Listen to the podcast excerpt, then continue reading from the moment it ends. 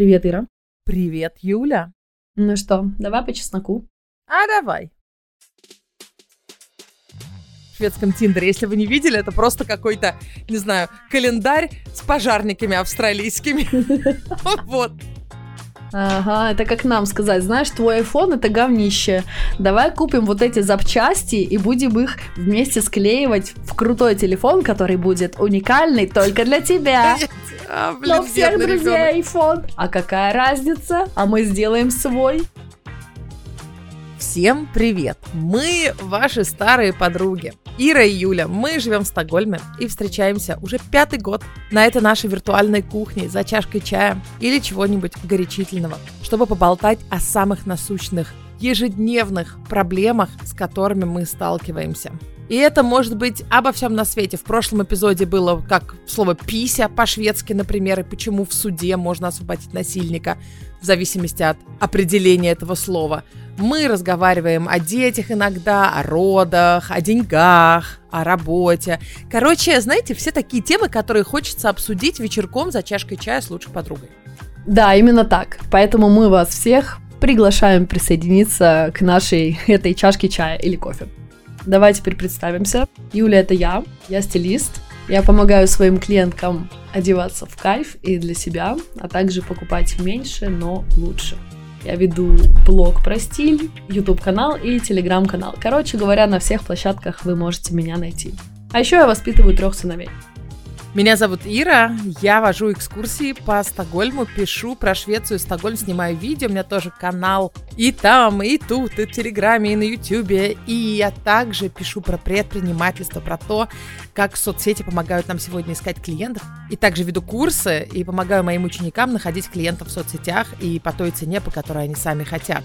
Все ссылки даем внизу.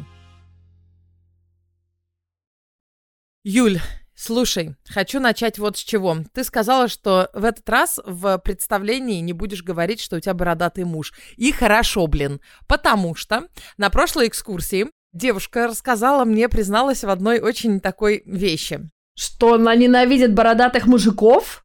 Да! Она говорит, девочки, да хватит. Я просто не люблю бородатых мужчин. Короче, Яна, привет тебе. Она говорит, хватит уже, что это бороду в какой-то культ возводить. Ну, хватит, борода это фу, говорит. Это же ужасно. Мы вообще после экскурсии сели в кафе, и там были одни девочки, и многие как раз были свободны и искали партнера, поэтому мы полезли в Тиндер. Там одни красавцы бородатые. Конечно, в шведском Тиндере. Если вы не видели, это просто какой-то, не знаю, календарь с пожарниками австралийскими. Вот. И она говорит, капец, нормального мужика не найти. Где все нормальные бритые, приличные мужчины? Ну, тогда это, наверное, не в Швеции, не в 23-м году, потому что борода — это сейчас очень модно.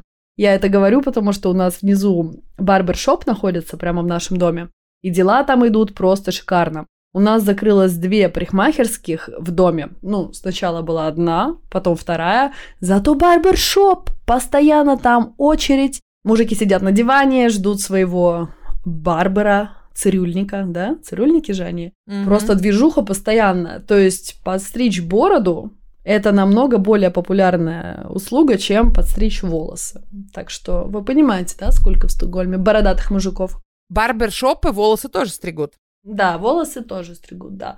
Но что-то я все время прохожу мимо и вижу, как они там лежат с полотенцем на лице. Хочется зайти, снять это полотенце и так им по щекам этим полотенцем. Нет, Мать так, не мать хочется. так. У меня свой дома есть бородатый. Вот видишь, мы уже пол эпизода про бороды говорим. Сейчас Яна выключит. Яна, не уходи, Яна, пожалуйста, останься. Все, давай про другое. Тема бороды закрыта.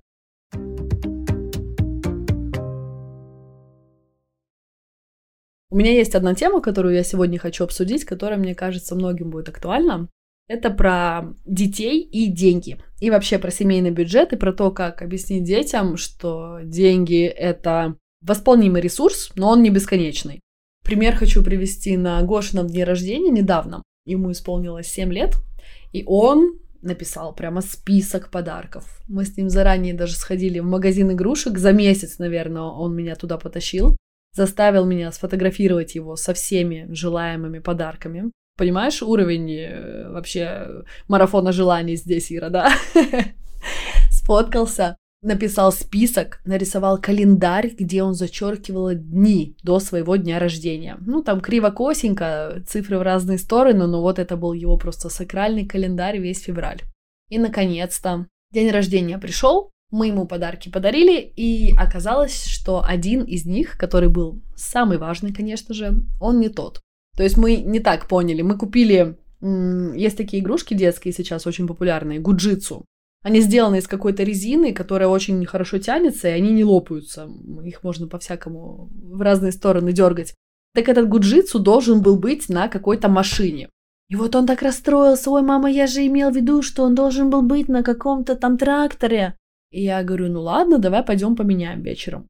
А, ну и мы ему еще подарили все остальное, кучу всего, что он заказал отметили, сходили в ресторан, все, в общем, классно, на следующий день его друзья приходят, и вот для полного счастья осталось поменять этого акуленыша, чтобы он ехал на машине, а не пешком шел. Пришли мы в магазин, и я вижу, что эта машина стоит типа в 8 раз дороже, чем сам этот гуджитсу. Я думаю, окей. С одной стороны, это не какая-то замогильная сумма, ну, около 100 евро. А у меня есть эти деньги. Я спокойно могу ему это купить, но я смотрю и понимаю, ну, как бы нафига? Во-первых, машина огромная, она не влезет в ящик с игрушками, она будет везде валяться. Она наверняка, ну знаешь, такая вещь, которой ты поиграешь, она тебе быстро надоест. Понимаешь, о чем я, да? То есть есть такие игрушки, которые вау в первый день, а потом она будет где-то пылиться. Я думаю, окей, ну вот будут мои 100 евро, грубо говоря, валяться стопудово где-то под занавеской через неделю. Я начинаю его уговаривать, что, Гош, да чё, зачем тебе эта машина? Смотри-ка она огромная давай купим вот это, давай купим вот это, смотри, вот тут герой, который тебе нравится. Но нет, он стоит на своем, и он смотрит на меня, и руки просто ладошки складывает. Мама, пожалуйста, пожалуйста, я мечтала именно об этом. Купи, купи, я так хочу, я так хочу, мамочка, пожалуйста. Я думаю, ладно, отбросим весь минимализм, отбросим какой-то здравый смысл, и я куплю ему именно эту машину, потому что я как-то так почувствовала, что в этот момент у него в голове что-то сложится.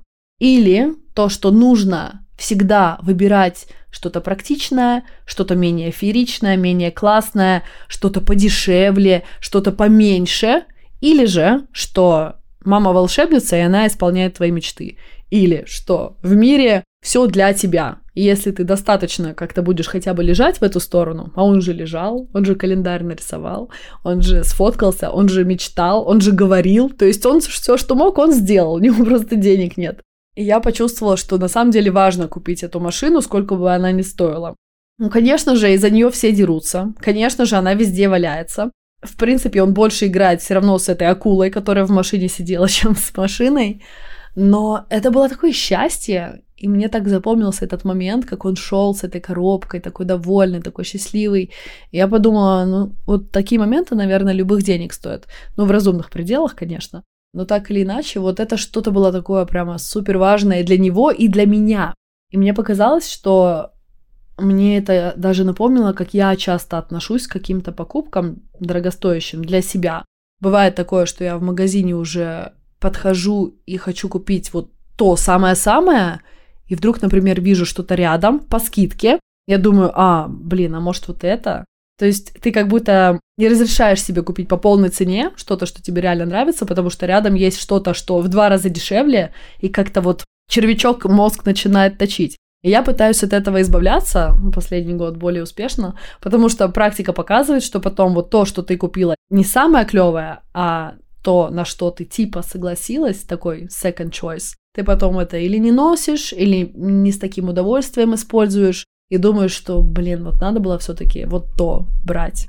Но мы все-таки взрослые, тут мы сами определяем, и деньги мои, бюджет мой, и э, разрешалка тоже моя. С детьми это все-таки немножко по-другому. И как вот им объяснить этот баланс? Ну, это такое. Пока что я не совсем пришла к пониманию, что правильно здесь. Слушай, мне очень эта тема интересна насчет того, сколько детям позволять в плане покупок. Потому что, с одной стороны, я точно не хочу говорить им, нет, у нас нету денег, потому что почти, ну, на все их хотелки, на самые основные у нас есть деньги. Но вопрос как бы тут в приоритетах, потому что за пять тысяч я могу купить, конечно, ему Лего. А надо ли ему Лего за пять тысяч? У нас фишка такая, что Лего мы строим, но никогда потом с ними не играем. Один раз построим, и все. У нас то же самое. Они валяются потом, хвост оторвался, там домик оторвался, и все, ты больше это обратно не склеишь. И лежит целая коробка, огромная просто. Хотя Лего его можно перестраивать, доделывать, то есть как угодно. Но почему-то мои дети не сильно в это играют. Они любят очень построить, иногда чуть-чуть перестроить какие-то, но реально там 500 евро что-то вкладывать нет. Мы какие-то там, знаешь, большие им игрушки покупаем там за, за 70, за 100 прям на Новый год, что-нибудь такое большое. Абсолютно, если хотят, пожалуйста.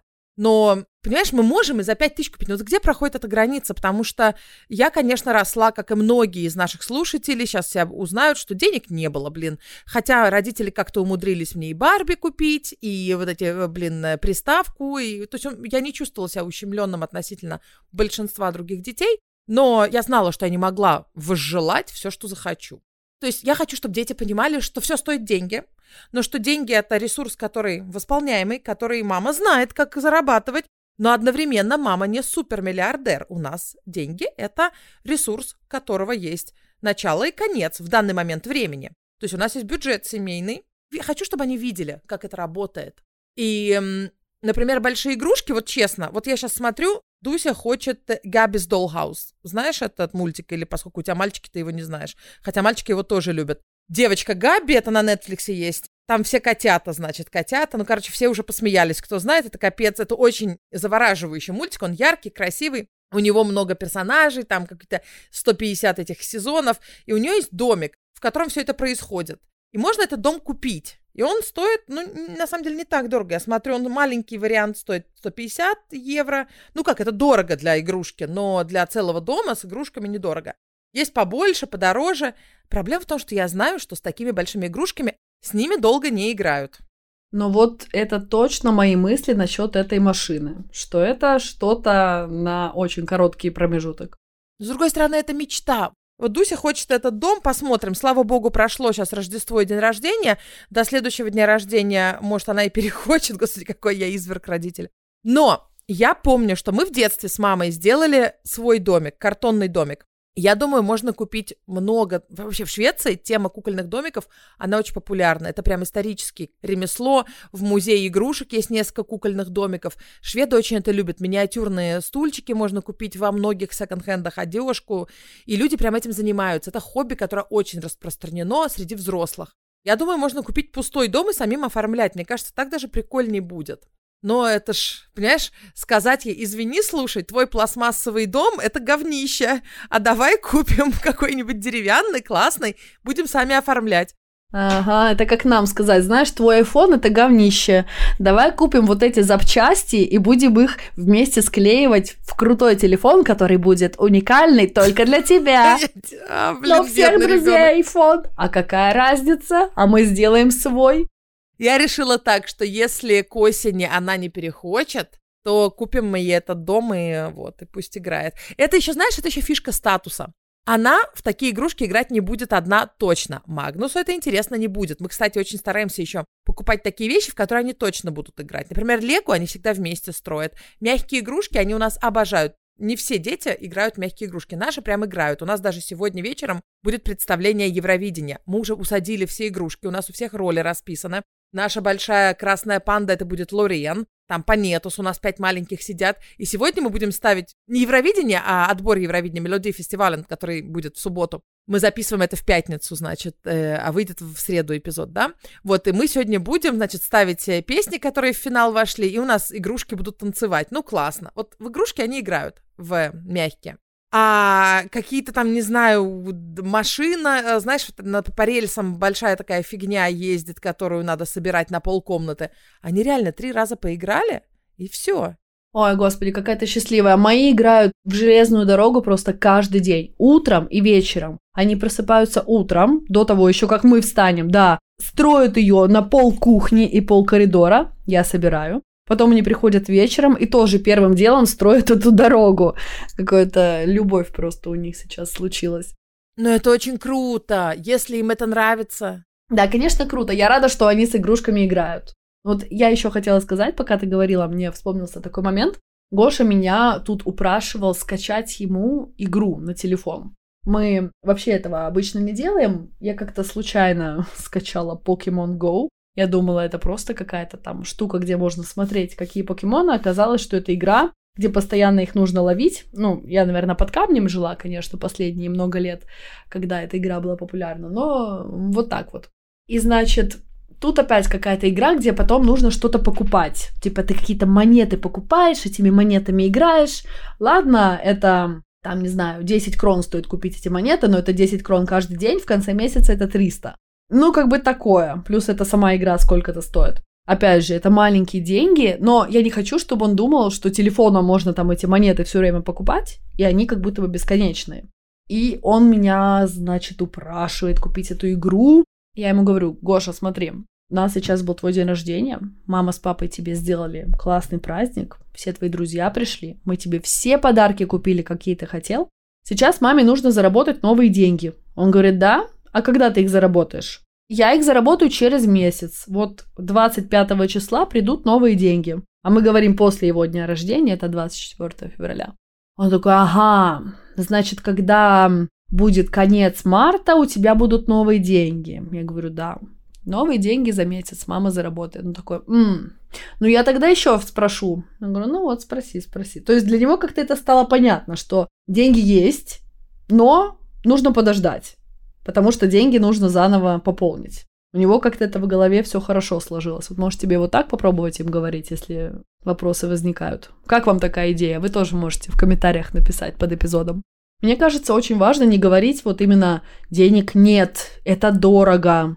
Да, мне тоже кажется. Потому что я себе так не говорю. Я никогда не говорю «ой, дорого».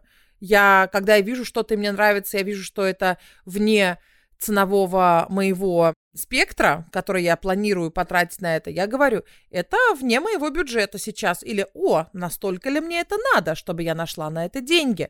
Например, курс какой-нибудь онлайн. О, 100 тысяч рублей он стоит. Да, это больше, чем я собиралась потратить на обучение в этой сфере. Ну, давай подумаем, а настолько ли мне это нужно, да? То есть я, или пальто какое-то, о, 500 евро за пальто. Но это больше, чем я обычно трачу на пальто. Но, с другой стороны, давай подумаем, на столько лет тебе нужно, чтобы у тебя это пальто было. То есть э, как-то стараюсь для себя, я не говорю, да, что «о, дорого», или там «ой, капец, чуть за обдиралово». Я вообще даже радуюсь, на самом деле, когда вижу что-то дорогое, даже если я не собираюсь это покупать, но я вижу, у человека покупают. Я думаю, классно бизнес построил, молодец, у меня есть чему учиться.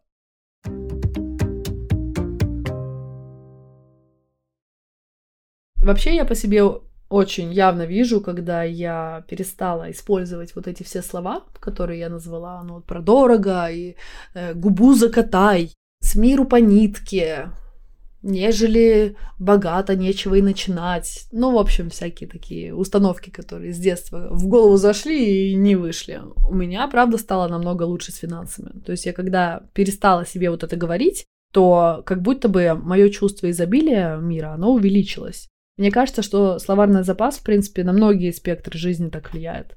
Когда ты говоришь про себя, например, о, так с моей-то рожей, не, ну это вообще не пойдет. Или М, с моей-то толстой жопой. Или еще, ну что-то вот по отношению к себе употребляешь какие-то слова, которые или унижают тебя, или оскорбляют. Ну вроде бы как про себя-то можно сказать, это же моя жопа, могу сказать про нее, что хочу, но это играет большую роль. То есть как будто бы эти слова, они подтверждают для тебя что-то, что ты на самом деле не хочешь иметь в своей жизни, но оно и остается с тобой, потому что ты постоянно это подтверждаешь, подтверждаешь и подтверждаешь. Я сама этим очень грешу. Э, в последнее время меньше, вообще прям осознанно меньше. Я, по-моему, в позапрошлом, что ли, эпизоде, да, сказала, что мне как-то одна девушка на экскурсии сказала, Ира, а что вы на себя наговариваете? Я типа посмеялась. Ну, давайте посмотрим, протиснется ли Ира, типа я, в самую узкую улицу в Стокгольме. А правда? А чего я на себя так наговариваю? А зачем? Да, я абсолютно объективно человек с лишним весом по всем медицинским параметрам. Ну и что, блин, я прекрасна. Нафига? Как бы вес не поменяется от того, что я буду на себя наговаривать. Наоборот, можно в этом же весе чувствовать себя красавицей, если ты будешь переставать на себя наговаривать. Спасибо, девушка, огромное. Я не помню уже даже, кто это был, но если ты вдруг слушаешь это, ты наверняка знаешь, была экскурсия, я два раза, ты сказала, что два раза что-то нагнала на себя. И ты мне это очень деликатно указала, я тебе очень благодарна. Круто. Иногда вот сам даже такого не слышишь, пока тебе люди не укажут. Например, я помню, когда училась на стилиста еще несколько лет назад, я тренировалась на своих же подписчиках. То есть я объявляла в сторис, что девчонки, мне нужно потренироваться на такой-то фигуре. Например, на невысоких, на высоких, на ком-то с большой грудью, на ком-то с маленькой грудью, с такой попой, с такой попой. Короче говоря, я постоянно кого-то звала себе на учебный шопинг. И я тогда писала в сторис, вот сегодня иду с клиенткой, в кавычках. И мне кто-то написал, что Юля, перестаньте ставить кавычки, иначе вы и будете стилистом, в кавычках. Я думаю, ха, интересная мысль, а ведь правда, я же могу просто писать, пошла с клиенткой, как будто бы я уже стилист, и она как будто бы уже мне платит. И я сама этого вообще не видела, пока мне не подсветили. И я прям так, хм, окей, I see your point. Я перестала тогда так говорить. И потом, и правда, довольно скоро настоящие клиенты и появились. Кстати, когда ты делаешь кому-то что-то по бартеру, ну, например, ты учишься на ком-то, это тоже бартер. Она получает твою услугу, а ты получаешь опыт. Это, конечно, клиентура. Это, безусловно, клиент. Вообще без вариантов. Это полноценный клиент. Ну да. Она дает мне свое время, а я ей даю свое видение. М, точно. Вот знаешь, единственное, что мне хотелось бы перестать говорить про себя, это то, что я болею. Но я не знаю, как это перестать говорить. С одной стороны, как вы по голосу слышите, наверное, а, я все еще с прошлого эпизода не выздоровела. Я не знаю, как мне это делать. То есть, с одной стороны, я пыталась вообще не рассказывать, когда у меня или дети заболели, или когда я заболела. Блин, я не знаю, как объяснить. Это какая-то палка о двух концах. С одной стороны, мне не хочется рассказывать, что мы опять заболели. С другой стороны, мне хочется быть честной и с аудиторией, и вообще с самой собой, чтобы не складывалось такое впечатление, что я какая-то просто мама-электровеник с тремя детьми, успеваю все на свете, и учиться, и работать, и то, и все, и пятое, и десятое, чтобы картина мира у людей обо мне, да и в принципе о жизни с детьми была более-менее адекватная. Что да, дети болеют, да, они там меня заражают, я выпадаю, но может, это все равно как-то влияет, что я рассказываю, и люди думают, вот они все время болеют. Да, у тебя есть эта фишка, когда ты заходишь в твои истории, ты просто знаешь, что опять все заболели, и там иногда бывает похожий контент. Но я сама не знаю, что с этим делать, потому что ты хочешь быть искренней с аудиторией, это супер ценно. С другой стороны, ну у тебя правда трое маленьких детей. Это значит, что постоянно кто-то болеет. Я не знаю, может просто не всегда об этом рассказывать. Но есть такая фишка, ты знаешь, что зашел к Юле, у Юли опять все болеют, и она опять об этом рассказывает. Ну вот видишь, ты мне говоришь, как это со стороны выглядит. Я подозревала это на самом деле. Но как-то помню, мне, знаешь, девушка написала, что я зашла в ваши сторис, и вы там говорили, что, типа, даже в какие-то там ложовые дни пытаетесь быть красивой, как-то накраситься, а я потом плакала два дня, потому что я уже и голову помыть не успеваю, типа того. Я думаю, блин, тогда вообще какое-то неправильное впечатление складывается о моей жизни, что я тут только скачу, вся такая Слушай, впечатление всегда будет немножко неправильное складываться, потому что мы все равно показываем только то, что мы выбираем показывать.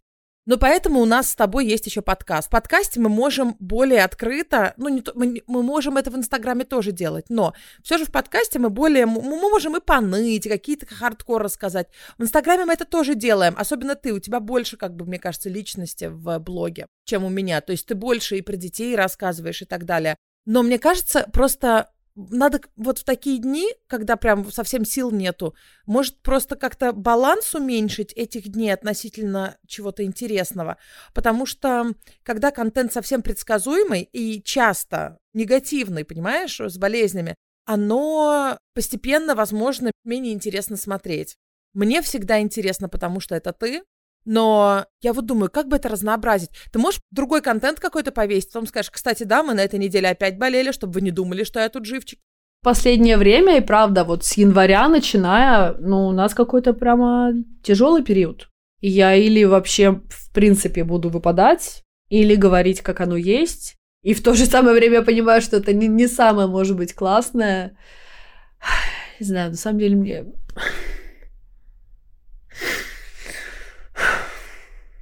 Да тут даже не в контенте дело, мне пофиг на самом деле, я просто устала. Бля! Люди, внимание, внимание! Не одна я плачу в нашем подкасте, не одна я. Теперь, господи, Юлечка родная, дай мне тебя обнять. быть здоровой, чтобы это не мешало моей жизни постоянно. Я устала. Знаешь, что я тебе скажу? Про контент особенно. Вот ты сказала в сторис после нашего последнего эпизода, что у тебя что-то на коже с лицом, и ты не хочешь выходить в сторис. Я думаю, во-первых, это нифига не было видно, когда я с тобой разговаривала, ты была без косметики. То есть у тебя слишком строгие к себе требования. Да ни хрена, посмотри, все видно. Я вижу два пятна красных, ну нормально. Ты сказала, у тебя диагноз какой-то на коже. Просто если ты хороший свет выберешь на улице, то это реально меньше видно будет. Это раз. Во-вторых, абсолютно нормально на две недели уйти. А что произойдет-то? А ничего не произойдет. Пиши в Телеграме. Мне кажется, что можно всегда сказать, ребят, сорян, я приболела, я ухожу. Да блин, Ир, понимаешь, что это вообще не про это вопрос, в принципе. Я не обязана каждый день, несмотря на то, что это часть моей работы, я не обязана каждый день в сторис выходить. Я могу писать посты, я могу писать телеграм, я могу там писать подкаст, да что угодно. То есть, если бы передо мной стояла задача скрыть, я бы это скрыла так, что никто вообще ничего не заметил. Для меня скорее фрустрирует то, что это просто происходит постоянно, и что за вот с начала года я просто меньше была здорова, чем я болела, и каждый раз, когда дети заболевают чем-то, они меня заражают, и я просто устала, просто устала болеть. Да, у меня, наверное, ПМС еще, короче, извините. Ну, кор... ну, блин, у меня столько идей, у меня столько драйва, у меня столько, как бы, вообще мыслей и всего, чего я хочу реализовать, но у меня постоянно как будто бы один шаг вперед, два назад. И с одной стороны, я думаю, окей, наверное, это просто период жизни. Маленькие дети, зима, вирусы, как бы все, можно там особо ни на что не рассчитывать. А с другой стороны, меня это бесит, потому что как будто бы я все время не управляю своей жизнью. А ей управляет вот что-то извне. Так, мне три вещи есть сказать. Во-первых, дети вырастут, будут меньше болеть. Во-вторых, этот период у всех болезненный. Ну, это просто тяжелый период. У тебя еще и запуск был. Ну, девочка, у тебя запуск был. Это огромная работа. Иногда со стороны вообще непонятно. Какая-то охрененная работа делать курс, вебинар. Мне очень сложно это описать, ребят. Все, кто делал, знают, какая-то пахота тяжелая. Все блогеры, которые говорят, что «О, я лайтовенько, просто вот лайтовенько», это вранье. Даже самые топы, самые топы, они всегда пашут очень много перед всеми запусками. Это очень много работы. Она окупается, окупается в 10 раз. Это очень выгодный бизнес. Но это очень тяжелая работа. Кто вам скажет, что это мало работы, они врут, просто вот врут. Нету такого. Или у них просто хреновый продукт либо они запускают то, что они уже давно записали. Но если ты делаешь курс с нуля, это пипец много работы, это раз. Поэтому это нормально, что в этот период такой сложный у тебя шаг вперед, два назад. Это вообще супер нормально. Господи, ты вообще даже находишь силы делать этот шаг вперед.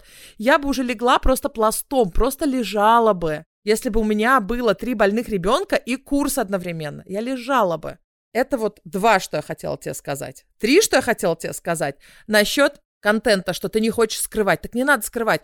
Что я имею в виду, что правда сейчас, вот я смотрю твои сторис, ты просто знаешь, что Юля выходит, у нее все заболели. Может быть, можно как-то не скрывать это, ни в коем случае. Да, окей, я могу вообще, ну, как бы это, значит, может быть, вскользь упоминать или не упоминать. Это вообще, ну, на самом деле, не принципиально. В каком-то смысле я мне даже стало злить, что как будто бы все люди как люди, а я как пиписька на блюде. все пиписьки на блюде. По крайней мере, я и все, кто нас слушают. У нас такая классная компания в этом подкасте собралась, что у нас, я думаю, у многих много идей, но, блин, жизнь встает между нами и идеями очень часто. И мы пытаемся выгрести. Ты просто моя ролевая модель, как ты все вообще успеваешь, я просто абсолютно не понимаю. И у тебя сейчас такой хреновый период. Помнишь, я плакала два эпизода назад? Все, я выгребла, я выгребла. Я сейчас прям выгребла. Все, курс закончился. Я сейчас намного меньше. Я выгребла. Мне сейчас хорошо. И тебе через 2-3 недели, скорее всего, станет лучше. Я не хочу говорить, а, сейчас все будет лучше. Нет. Я не хочу нивелировать, да, твои чувства. Я просто очень сочувствую. Я знаю точно, как это ощущается. С другой стороны, я знаю, что я точно знать не могу, потому что мы все разные. Ну, короче, я хочу сказать, что не то, что тебе надо мало говорить про болезни, нет, но, возможно, во-первых, отдохнуть немножко от блога. Да меня блог вообще не напрягает. То есть я не думаю так, боже, опять нужно выйти. Меня просто напрягает вот то, что я не... Моя батарейка типа на 10% заряжена, а мне хочется, ну, хотя бы на 70%. Ну, слушай, чтобы креативить в блоге, батарейка должна быть больше заряжена.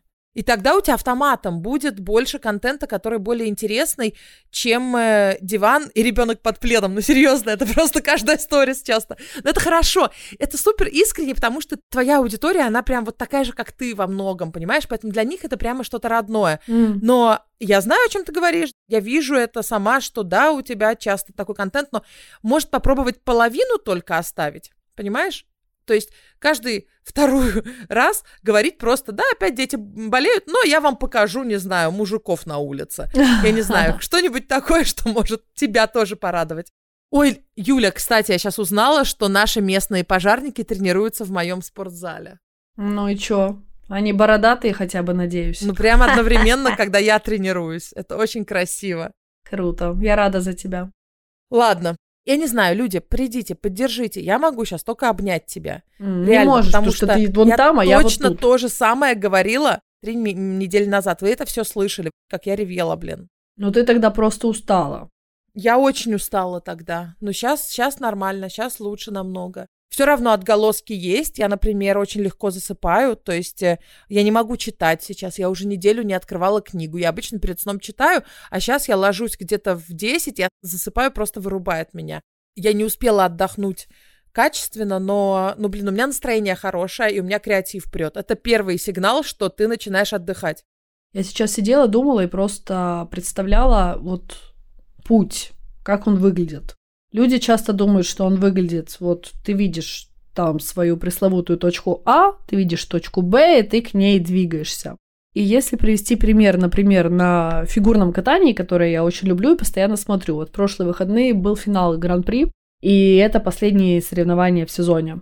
То есть вот эти все, кто там выступали, они уже сезон откатались и дальше будут по шоу ездить. Я смотрю, я понимаю, что мне интересно смотреть только на тех, которые что-то преодолели в этом сезоне. Кто-то, у кого была травма, кто-то, у кого, ну вот, как у Валиевой, там это весь этот допинг-скандал, и набор веса, и пубертат. Девушка там есть одна маленькая девочка, которая с тренером живет, потому что мама не верит в ее успехи. Она уже несколько лет живет с тренером, и тренер ее обеспечивает, представляешь?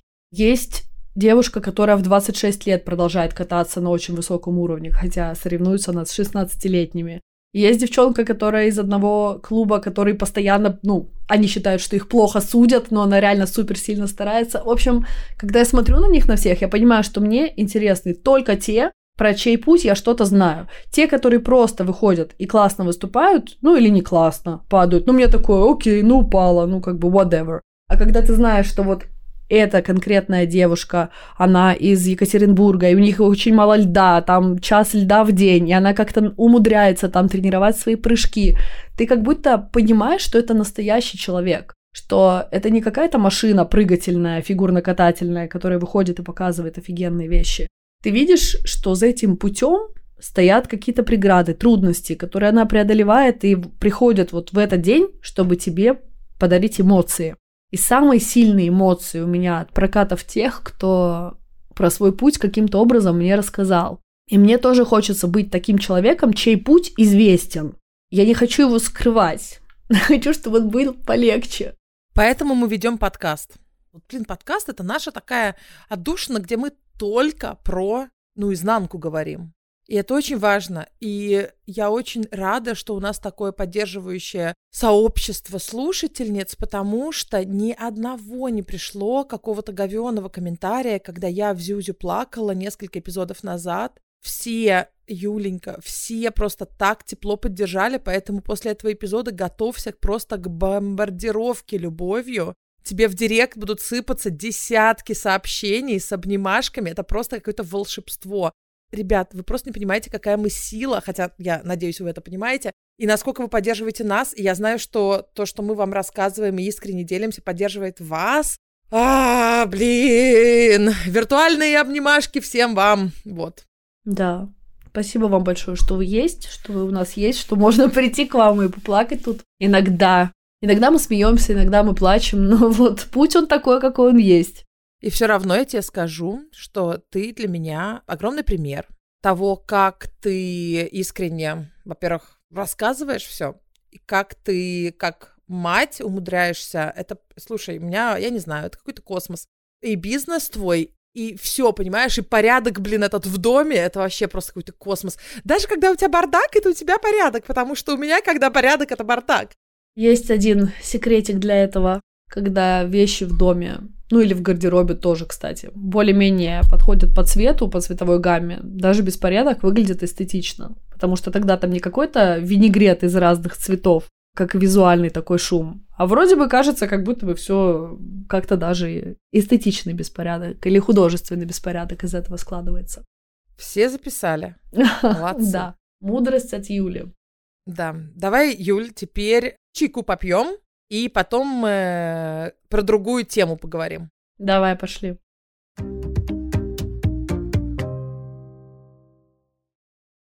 Кстати, а я рассказывала тебе уже про... А я не рассказывала, я тебе посылала ссылку на парня с картошкой в Инстаграме. О боже, да! Господи, фермер с Севера Америки. И он показывает, вот так мы собираем картошку. Ну, понятно, там еще фишка, что он сам симпатичный, но у него максимально простые рилсы, и он растет, и это очень круто. Да, просто личный бренд. Я выращиваю картошку. Вот картошка бывает такая, она бывает такая. Ой, смотрите, какая выросла. У меня картошка в форме сердца. Все там, о май гад, миллион просмотров. Это на самом деле настолько важно найти вот то, за что люди цепляются, и у каждого человека это есть. Я вчера прочитала, ну, не то чтобы я этого не знала, но я раньше об этом не думала, что у каждого человека уникальные отпечатки пальцев. А еще у каждого человека уникальная радужная оболочка глаза. Представляешь, нет, на Земле среди этих 7-8 миллиардов, сколько нас теперь, я уже не помню, идентичных отпечатков пальца и идентичной радужной оболочки глаза. То есть, получается, в каждом человеке есть что-то настолько уникальное, что есть только у тебя. Какой-то очень личный твой талант, какое-то видение твое, да вообще все что угодно. И когда ты вот это уникальное какое-то видение или что-то, что присуще только тебе, берешь и раскрываешь максимально, как вот он показывает свои поля с картошкой, и, ну, короче, вам нужно посмотреть, мы оставим ссылку в сторис, когда этот эпизод выйдет, то ты понимаешь, что вау, то есть каждый человек может просто быть собой. И когда ты максимально показываешь себя таким, какой ты есть, то людям это нравится, они к тебе тянутся, и волосы стричь пойдут, и бороды, и картошку у тебя купят, и оптом, и в розницу, и вообще как угодно. Я вообще хочу сказать, что сейчас э, вижу много, да это уже пять лет, как люди говорят, да уже поздно заходить там в Инстаграм, поздно заходить на YouTube. Вот, Юль, ты год назад или два года назад начала YouTube, у тебя просмотров вообще куча сейчас. Сейчас, мне кажется, мы только начали эру соцсетей. Она не, не то, что не закончится, она, она только в начале. Да, какие-то соцсети будут отмирать, ну, например, Инстаграм вряд ли просуществует больше 15 лет еще. Угу. Но когда ты учишься работать в одной соцсети, ну, навыки, они одни и те же, согласись. Поэтому все, кто продают, блин, ребят, это вообще не реклама сейчас, ни моих курсов, ни моего там менторства. Я просто говорю, если вы что-то продаете, продавать через личный бренд в соцсетях – это самый выгодный сейчас способ. Так что вперед. Если вы ждали волшебный пинок, вот он пришел. Пинаю вас всех. Не, на самом деле я супер тебе благодарна, что ты меня тогда смотивировала сделать свой канал. Потому что это настолько прикольно видеть, сколько просмотров приходит за месяц. И просто понимать, что я делаю что-то маленькое. То есть это небольшое усилие. У меня не очень длинные видео. Ну, примерно в среднем там 10-12 минут. Я обычно даю очень сочную выжимку информации, в принципе, как я во всех своих уроках по гардеробу и в блоге, и везде. Я люблю, чтобы без воды, не размазано, четко по делу, чтобы люди посмотрели, и после просмотра у них появилось какое-то новое понимание там об одежде, о стиле, о чем-то, что входит в мою тематику. И по идее, ну что такое 10 минут? Ну да, все равно нужно и снять, и смонтировать, и выложить.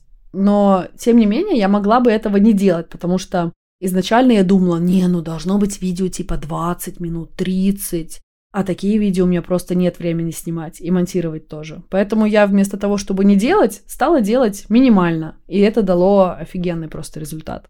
Поэтому, мне кажется, об этом очень часто мы забываем, и это важная вещь. То есть совершать минимальные, но последовательные и постоянные усилия. Ну, минимальные в том смысле настолько, насколько комфортно. Мне вот комфортно настолько. Если бы я делала в два раза больше, наверное, результат был бы в два раза больше. Или я бы выгорела и перестала бы это делать. Насчет э, качества съемки и курсов вообще. Я сейчас несколько курсов прохожу. Ну, такие, знаешь, я, кстати, записалась на один курс по стендапу. Ты тоже записалась? Это просто вообще модно сейчас стало. Все записались на курсы по стендапу. Это потому, что я записалась. Да. Я тебе могу дать э, рецепт, как очень быстро стать известным комиком. Хорошо, напишешь мне потом отдельно. Или ты можешь сейчас рассказать, но я хочу кое-что сказать. Один из курсов, который я сейчас прохожу, не хочу конкретно указывать, потому что сам материал, который дают, хороший, и я точно окупаю его однозначно. Там очень много крутых идей. Но у человека прям бардак на заднем фоне. Ладно, бывает, когда, знаешь, не очень прибранная там э, полка с э, книгами или, ну, не знаю, какие-то стоят непонятные вещи на полке. А тут прям реально очень некрасивая картинка. И да, это не про стиль, но это настолько мешает восприятию, сразу ощущаешь, что, блин, а человек точно не веришь, может донести. как будто. Да, на самом деле, я слушаю, я умею это отделять, но не на сто процентов. Впечатление от курса было в сто раз лучше, если бы человек просто около стены сидел. Вот меня всегда удивляют такие моменты, потому что, как мы помнишь, говорили недавно про метасообщение и наше восприятие невербальное людей, его так легко подкрутить в свою сторону, но почему-то многие этого не делают. Возможно, им кажется, что это не важно, или они просто не думают об этом. Например, смотри, когда я снимаю курсы, у меня нету такой красивой картинки, как у тебя, или как у некоторых других, чьи курсы я смотрю. Там прям идеально, синематографичные, классные картинки. Ты прям очень красиво снимаешь. Для тебя это очень важно, это часть твоего бренда. Я снимаю очень просто, кто был на моих курсах, у меня за спиной полка, у меня стена, у меня окно, но там всегда все прилично. И э, я просто минимально делаю. Я знаю, что я могу сделать себе студию, хотя бы уголок, снимать э, с лучшим светом, и картинка будет лучше. Но тут усилия потрачу намного больше, а эффект будет не намного больше. То есть я вот нашла такой самый простой как бы вариант аккуратного бэкграунда. Но когда прям реально бардак, у меня прям сердце болит за человека. Ты классные мысли доносишь. И потом я спросила, а я знаю этого человека, а как вообще, какой э, поток у тебя хороший? Он говорит, нет, хреновый поток. И ты понимаешь, господи, я, я не могу со своими советами лезть, когда меня не просили. Но да, я, блин, это все время вижу. В том числе у меня самой. Я тоже вижу у себя и в блоге, и в продажах, конечно, недостатки. Но иногда просто реально видишь, что чек поменяй просто два шага, и все будет намного лучше. Ну что, давай закругляться? Да. Спасибо огромное, что вы с нами. Спасибо, что вы рекомендуете наш подкаст другим слушателям, кому это важно, потому что мне кажется, что это многим важно и поддерживающее у нас очень э, сообщество. Подписывайтесь на нас в Инстаграме, давай нижнее подчеркивание по нижнее подчеркивание чесноку. Через э, несколько часов после выхода подкаста обычно заливается и пост в Инстаграм про этот эпизод, и вы можете комментировать ваши мысли по поводу того, о чем мы говорим. Спасибо всем, кто поддерживает нас на Патреоне. Наш подкаст можно поддерживать материально, кидать нам на... Помнишь, мы раньше собирали на... Ну, не собирали, а условно, на няню, когда у тебя Да-да-да-да-да. Вот. Кидайте нам на психологов, они подросли уже.